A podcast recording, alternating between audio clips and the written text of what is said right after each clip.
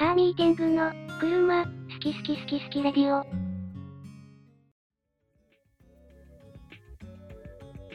こんにちは。こんにちは。こんにちは。えー、今日も始まりました。車好き好きラジオ、えー、3セラーに乗ってます、佐々木です。今日は最近のレクサスがかっこよくなったなぁと思って、プレミアムブランドの成熟って何なんだろうなっていう話をします。はい。えー、今回のメンバーはこちらの方々です。アコード URL に乗ってる北川です。お願いします。DS3 の社町の加藤です。E クラスカブリオレに乗ってるニワです。お願いします。お願いします。カーミーティングの車、好き好き好き好きレディオ。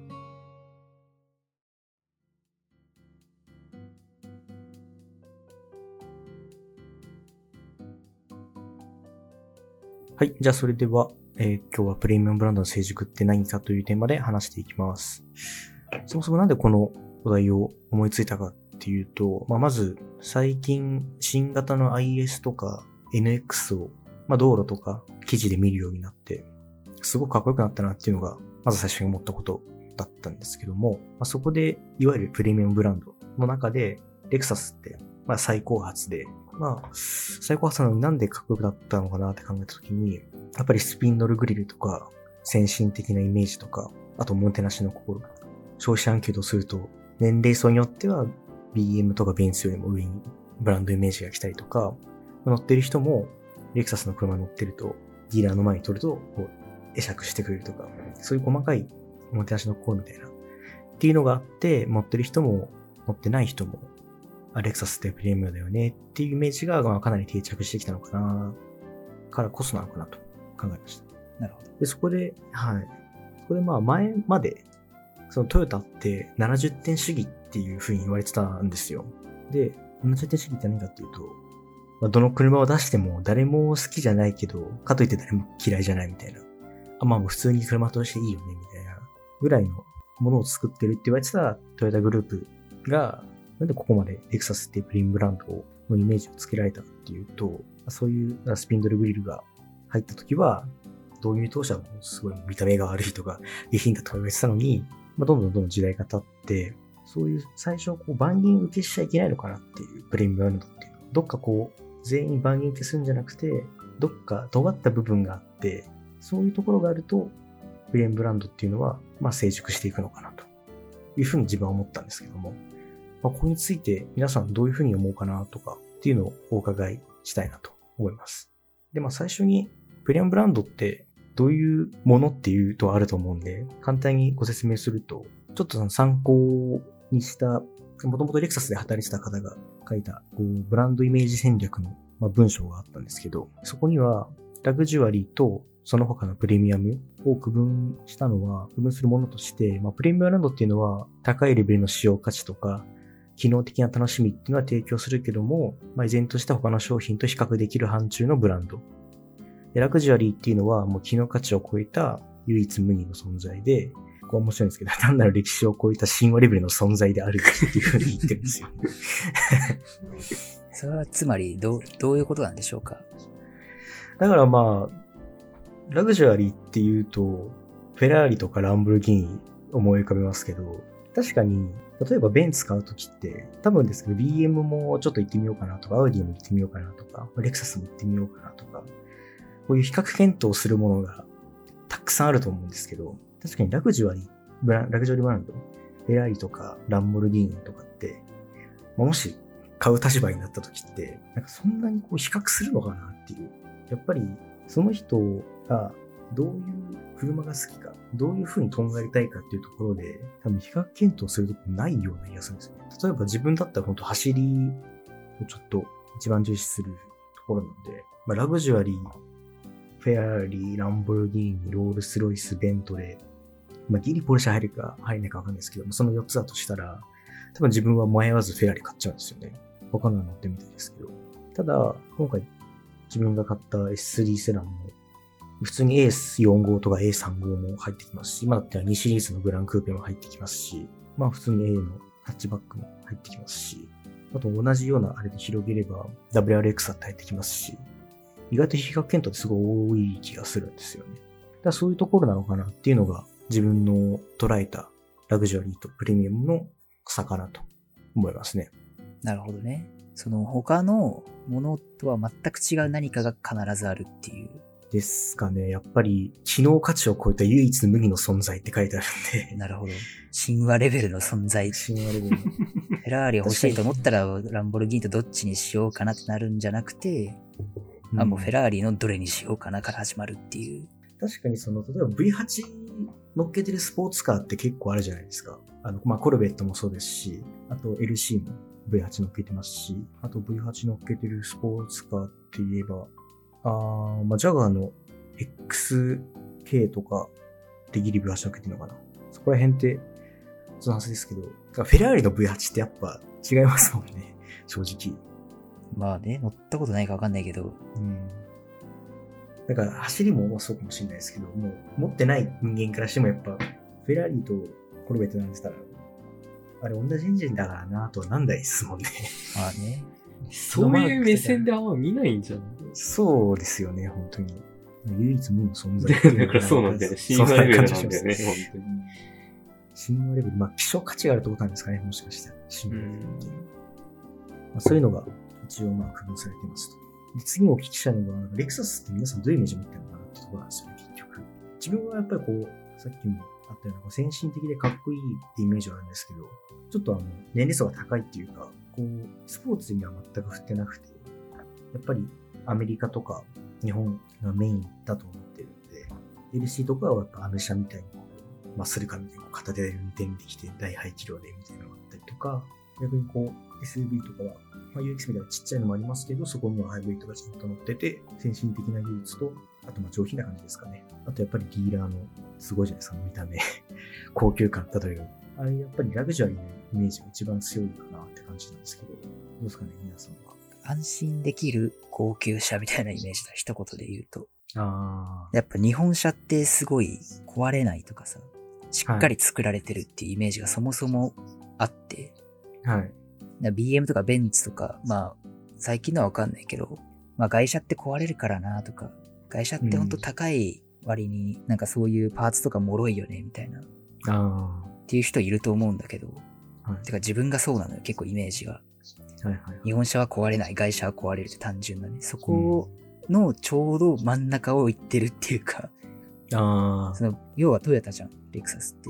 あ。はい。トヨタのその今までのいろんな場所にこうこだわってきた車というものをまずしっかり作りますっていうのがあって、そこに、それこそ神話レベルの乗った人はこういう経験してほしいみたいなのをすごい突き詰めて、質感とか、うん。その日本人がすごい得意ななんか超細かいステッチの縫い方とかさ、乗った時の視点の感じとか、うん。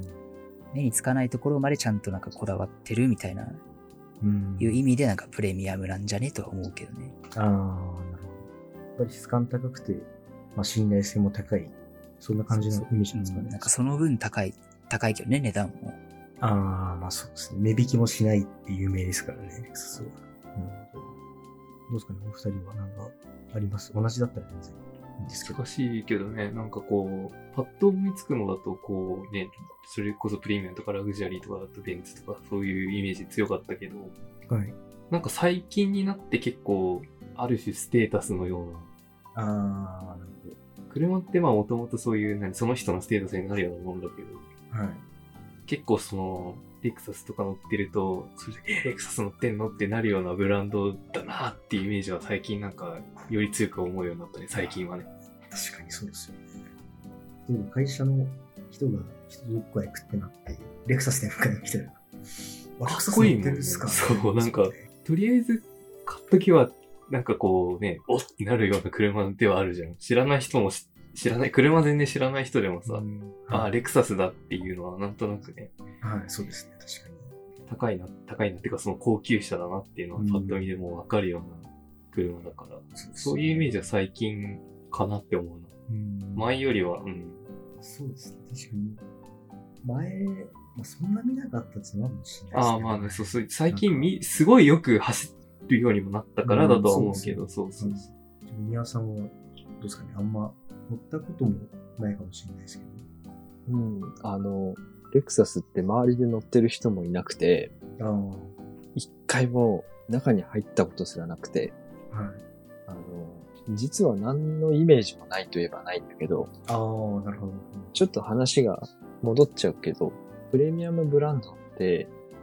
どういうものかっていうのをちょっと考えてみたんだけど、やっぱりそれは最初に佐々木が言ってた、はい。いい意味で尖ってる部分があるっていうのが、うん。まあ、プレミアムブランドっていうか、プレミアムブランド、ドイツの御三家って言われてる車が、はい。あれだけファンがつくっていうのは、いい意味で尖ってるっていう特徴があるからだと思うんだよね。で、うんそれイコールプレミアムかっていうと、まあ、ちょっと違うかなとは思うんだけど、うん。プレミアムじゃなくても尖ってて、ファンがいる車って多分きっとあるから、そこってイコールじゃないのかなとは思うんだけど、ドイツ御三家の魅力ってそこだと、個人的には思ってて。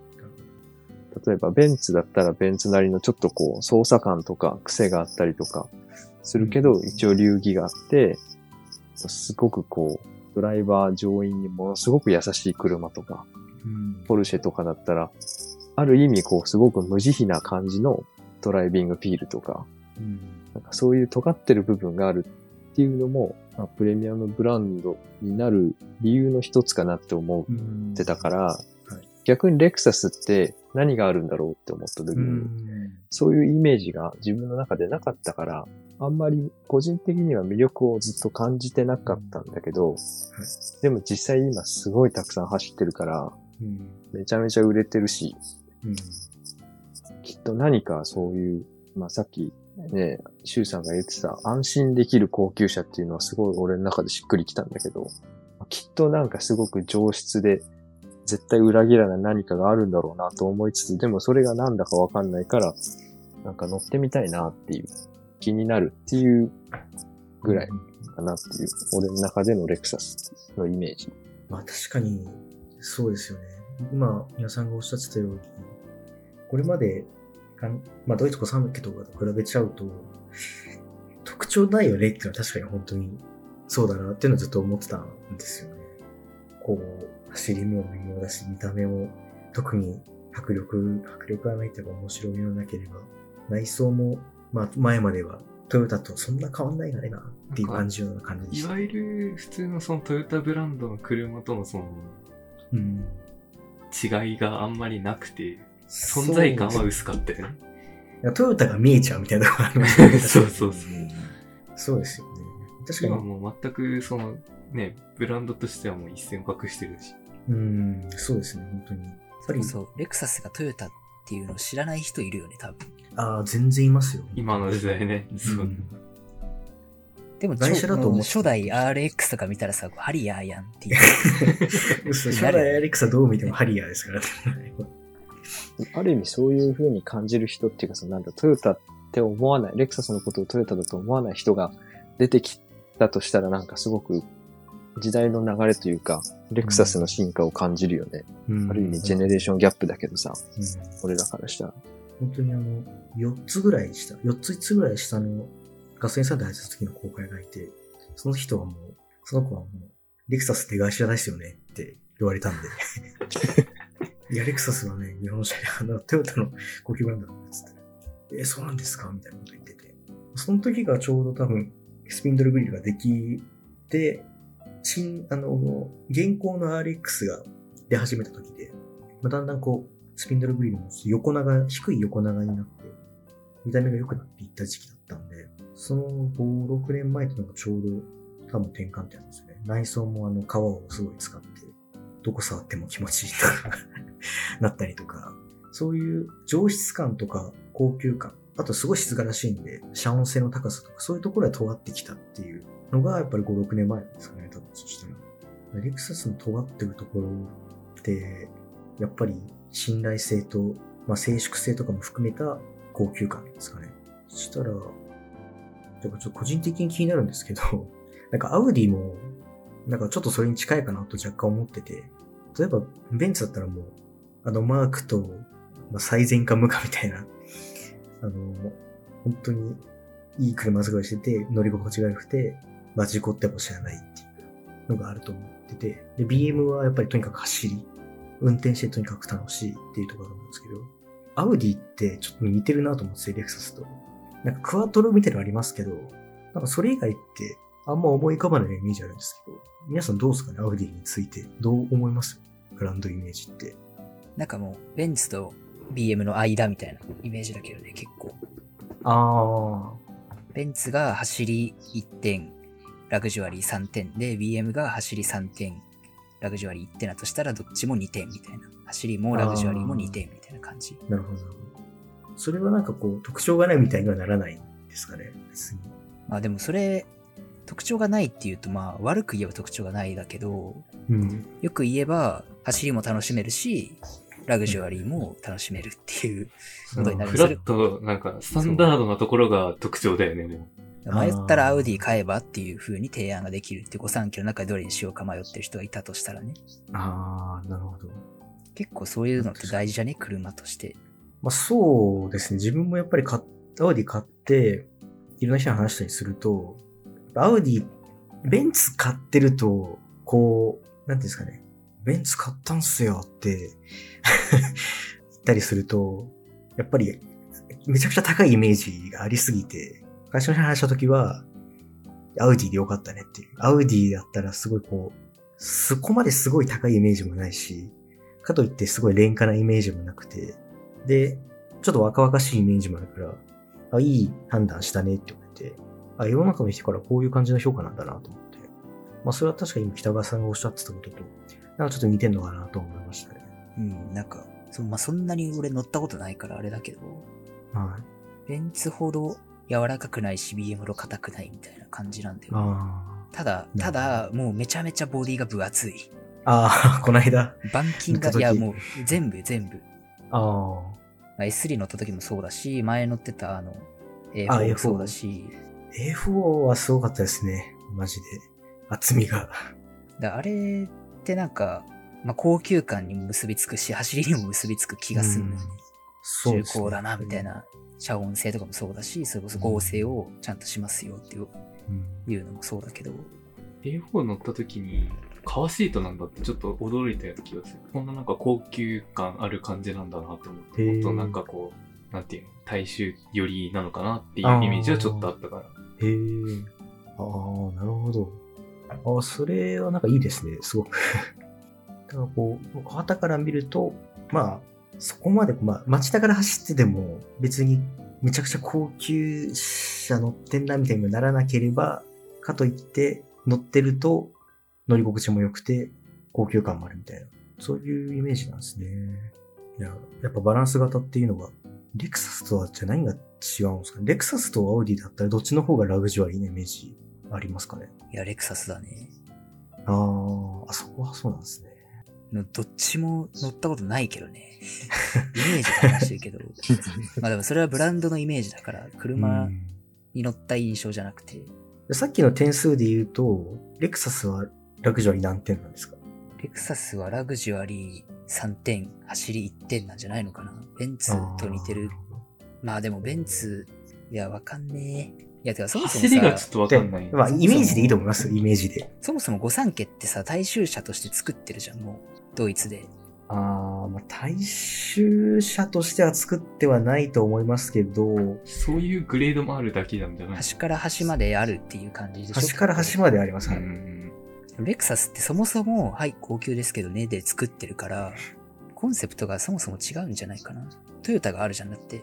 まあ、例えばアウディで言えばバーゲンがあって、で、ベンチで言えばメルセデスブランドでもう、あの、バスとかトラックから A クラスマイバッハまで作ってるわけなんですけど、まあ確かにそこは、仮にじゃあはい。全く同じ条件だとしても、やっぱブランドイメージがあるから、イメージだけで言うとレクサスの方がラグジュアリーな感じがする。うんていう。なるほど。ちなみにあの、庭さんはこうバランス型があんま好きじゃない人だと思うんですけど、そういう方から見てアウディはどうなんですかね？えーでもなんか最初に佐々木が言ってたそのレクサスとちょっと立ち位置が似てるっていうのはめっちゃ思ってて、ああ。レクサスほどじゃないけどアウディがあれだけ高級な感じ、あ高級っていうかその御三家っていうかプレミアムブランドとしてこうラインナップとか価格揃えてきたのって比較的最近の話だから。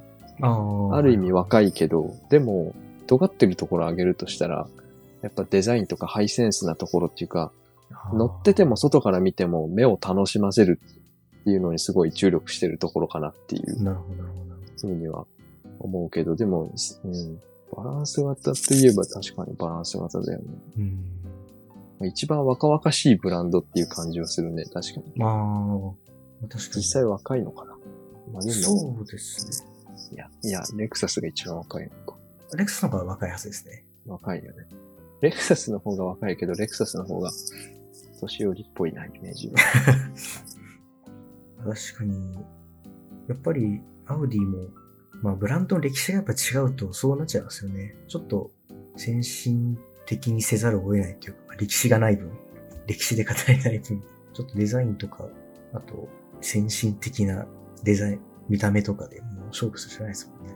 でも見た目ってさ、まあ真似、真似っていうか、じゃあ自分たちもすっごい若々しいデザインにしようと思ったらすぐできるっちゃできるじゃん、その他のブランドも。だからそれって、それ自体をこう、唯一無二のアイデンティティとするのって結構難しいだろうな、とも思うけどね。ああ、デザインだけよってことですか？うんそうそうそう。うんうんうんまあ、そうですね。デザインだけで生き残ってる会社なんてないですもんね。そういう意味で言うと、あの、それこそ DS とかって面白いですよ。もう内装がとんがってて、なんか、ね見た、目もとんがってるんです。特に最近のは。もうだから DS ブランドとしてね、独立してからもかなりなんかこう、味があるというか、うん。それこそなんかその、何、シトロエンの雰囲気も全くのない、うん。トヨトヨタの背景が見えないとかそういう感じだけ。ど、割となんかそういう点で言ったらレクサスにちょっと似てるかなっていう気はするけど、うん。あのデザインとかそういうものは全然違うけど、はい。経緯とかはね、なんかちょっと似てるなって気がして。本当に DS も面白いですからね。内装。内装がとんがってて。やっぱそういうなんか、なんプレミアム感はやっぱ全然ね、違う個性がもうちゃんとしっかり立ってるっていうか、そういうのはあるよね。そうですよね。本当に、まあ、さっき言ったあのーレクサスのデザイン部長が書いたその戦略記事みたいなのがあるんですけど、戦略の文章みたいなのがあるんですけど、まあ、それによってやっぱなんか、生産地も大事だって書いてあるんですよ。どこの国の車かっていう。そういう意味でフランスのラグ、プレミアムブランドっていう、それはそれで一つのアイデンティティだなっていうのがすごく感じますね。レクサスも同じ意味で言うとすごいこう、和の心が入った、そういう現行の LS なんかはあの、何でしたっけ？こう日本の独自のなんか文化の思わせるようなやつ入れてるらしいんですけど、ちょっと忘れちゃいました。そういう、どこで作られて、その国の文化がこう入り込んだプレミブランドみたいな、そういうのが見えてくるっていうのもある一種のこう、とんがってる部分っていうのかもしれないですね。カーミーティングの車、好き好き好き好きレディオ。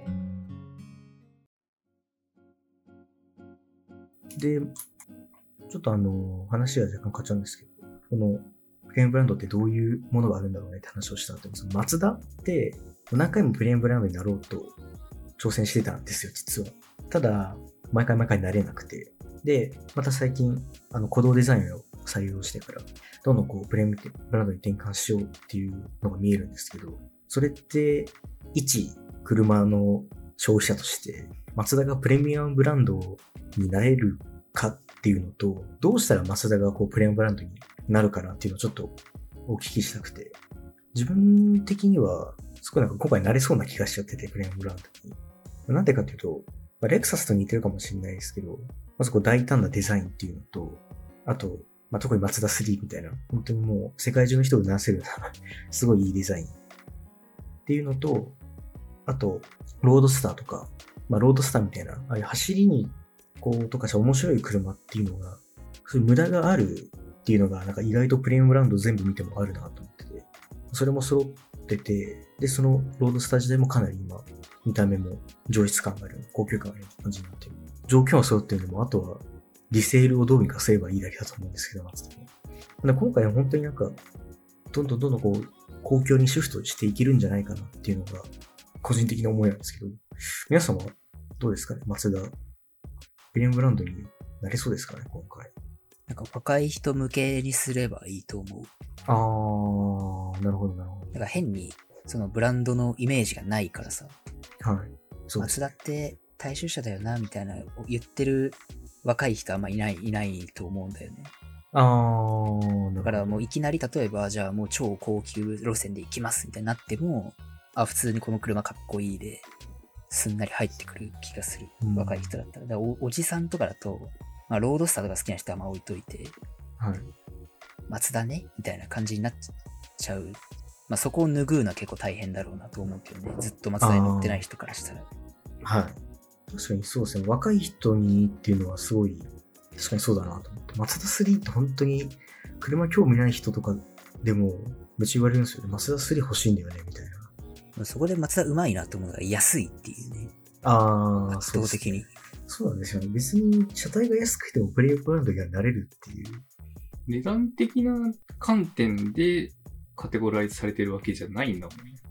じゃないはずですねそ。の価値だもんね。その、金銭的なところじゃなくて。じゃなくて、まあ高いレベルの使用価値っていうのと、うん機能的な楽しみっていうのが、一応プレミアムブランドの定義らしいんですけど。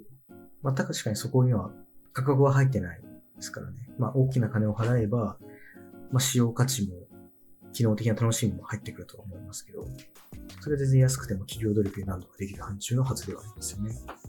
単純な話、今レクサス乗ってる人がマツダに乗り換えたくなるようなことを考えればいいわけでしょああ、そうですね、確かに。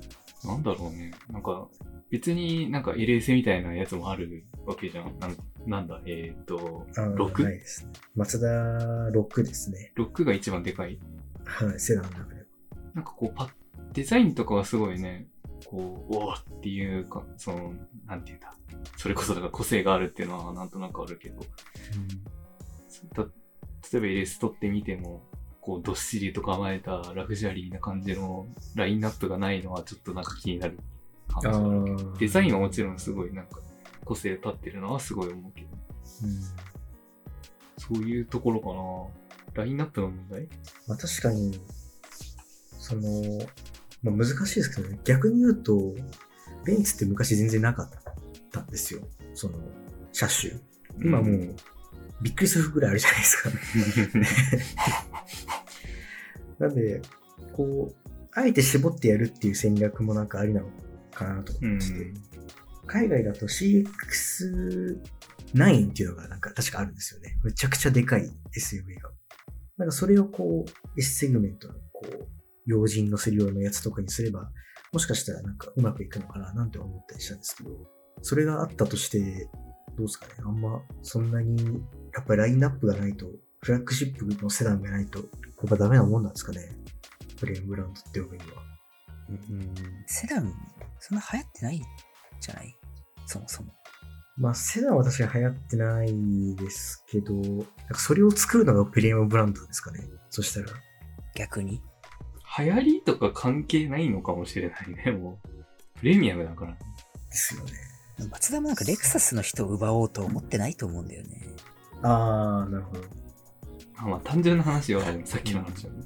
それこそ、さ、高級感とか、限界が、限界があるって言ったらあれだけど、レクサスから今から勝とうとするにはちょっとコスパが悪すぎる気がするから、でそう他のところで勝負しようってなるわけじゃん。に。でやっぱりそれこそレクサスは高い、松田は買えるみたいなうん。うん。ところで、こんなに高級そうに見えて、ちゃんと、ちゃんと安全装備とか、ちゃんとそういうのもあるけど、若い人でも手が届く値段で買えますよっていうのを、なんかアピールすればいいんじゃね？とは思うけど、うん価値提供のその。神話を渡すんだったら、松田に神話を持たせるんだったら、その、手が届く高級車っていうか、うん。なるほど。手軽に、手軽に乗れますよ一。そうそうそうそう。うん。確かに。そうですよね。だって、マスター3なんて300万出せば多分買えますもん。あ全然買える。新車で250万とかで多分買える。ベースグレードだったらもうちょっと安いのかな。あベースグレーだったらもうちょいですね。うん。でそれこそ、その、なんか前話したけど、残価償却とかだとはい月2万とかで平均乗れるから。うん。ね。だったら全然、新卒1年目の最後の方とか2年目ぐらいではもう買えるでしょ買えちゃって、で、高級感もあって、しかもライバル車種なんてもう、ベゼルとかですからね。ベゼルもいい車だと思いますけど、ベゼル安いですかねちょっと。安い値段で、まあ、浅すぎ、何回かしか乗らないことないですけど、ベゼよりは高級感ありましたからね、やっぱり。うん。うん。すごいいい判断ですよね、確かに。こう、既存の、いわゆるこう、一般大衆、国産一般大衆のっていう人から、ワーゲンとか選ぶ感覚なんですかね、もしかしたら。ああ、ちょっと近いかもね。それこそ外車に行きがちなところを、こう、日本車でああ、どうにかうん。とどめさせるっていう、とどめさせるっていうか、まあ、車買い替えるタイミングなんてその5年に1回とかさ、10年、長い人は10年に1回とかだから、うん。トヨタとかホンダとか日産とか乗ってて、いざ同じ予算で買い替えます、月の出費を同じくらいにしたいです、みたいな人でもこう、この値段でこんなに高級っぽいのに乗れるんやなっていううん用意がちゃんとある気がする。うん。確かにそうですね。ベンツとかアウディはそうはいかないからね。ああ、高いですからね。確かに、すごくこう、なんか、腑に落ちた気がしますね、今。こう、DS、マツダ、ワーゲンみたいな来る、時代が来るかもしれないですね、もしかしたら。御三家。パーミドル御三家みたいな。逆にこう、あんま国産車と書かれない庭さん的にはマツダってそもそもどういうイメージなんですか？何もないですか別に。マツダはロータリーエンジンのイメージが強くて、あ走る車っていう、ロードスターもそうだし、あ、はい。どちらかというとスポーツのイメージが強かったから。プレミアムブランドっていうと、あんまりしっくりこなくて。しかもデザインだけで、デザインと質感だけで攻めてプレミアムになれるのかっていうのが、俺の中であんまりわかんないっていうか、別に全然それを否定するつもりはないけど、うん。それでなれるのかなっていうのは疑問なんだけどなる、ほど、なるほど。まあ、さっき言ってた、こう、尖った部分がそんなないよねっていうところですよね。今でこそどんどんなくなっちゃってるような気がしなくもないというか、ああ、なるほど、なるほど。でも確かに見た目の高級感は確かにあるから手が届く高級車っていう神話を与えるっていうのは、うん、確かにそうなのかなって思ったけど、でもなんか、ボルボとかとちょっと近い感じがしたんだよね。すっごいプレミアム感が最近出てきてるけど、別にそんな高い車でもないっていう立ち位置がそう。ですね、ボルボ、はい。確かに。なんかボルボのディーラー行ったんですけど、この間。別にディーラーも、こう、高級感があるっていうよりかは、機能的でというか、シンプルでというか、まあ、スウェーデンらしいじゃスウェーデンらしいですけど、高級の特徴が出てすごい面白かったんですよね。なんかそういう意味で尖りを見せてるんですかね。まあ、ボルボに近いっていうのはなんか面白かったですね、今。そういうところを狙っていくと、手が届く高級車っていうブランド価値を提供していくと、だんだんだんだん、レクサスみたいにこう、いいイメージがついてくるんですかね、そしたら。なるほど。じゃあ、このまま値段を安くしたまま、コスパいいよねっていうブランドを目指すのが、なんか、マツダを、こう、プレミアムブランドよねって感じ。まあ、プレミアムブランドっていうか、まあ、いい、バーゲンぐらいの、こう、手が届くていい車出してるよねぐらいになるっていう、そういう感じなんですかね、多分。そうだね。はいワーゲン DS 松田っていうのが面白いなと思いましたね。並びが。そしたらまあ、結局自分たちがこう、プレーンブランドだよねって認識するのは、やっぱりどっか尖ってる部分があって、別にそれはこう、まあバランス型でも全然問題ない、問題ないというか、まあ、どっか尖ってる部分はやっぱね、ダメなんですかね。そう。プレミアムブランド。わかんなくなってきたね。ま あ、こればっかりはもう俺らより頭のいい人たちが考えることだからね。俺らはもうね、この程度でいいと思うよ。ちょっとね、そう。まあ、まあ買うのは自分たちですからね。全然好き勝手言っていいとは思うんですけど、なんか難しいですね。まあでも尖りはないとやっぱり楽しめないですもんね。結局、皆さんが買った車も屋根が開くとか、9センチ近くまでエンジンが回るとか、おしゃれだとか、そういうところを、尖った部分を欲しくて買ってるわけですからね。なんでまあ、松田の方が聞いてたら、安いまま質感を高めてくださいっていう。そういうまとめですかね。そっちに行くんだね。思わぬ方向に進んでるけど。まあ、じゃあまあ、レクサスがかっこよくなった要因は、尖りですか？ななんでしたっけ？結局。あ、でもそうだラグラグジュアリーなイメージか。ラグジュアリーなイメージがめちゃくちゃついてきて、っていうところでしたね。局。ラグジュアリーという面で尖ってるよね。でも、個人的に面白いなと思ったのが、アウディより全然、レクサスの方が高いイメージがあるっていう。それを、一番若いのに、アウディを超えたのがすげえなっていうのが、個人的に思いました。カーミーティングは車好き。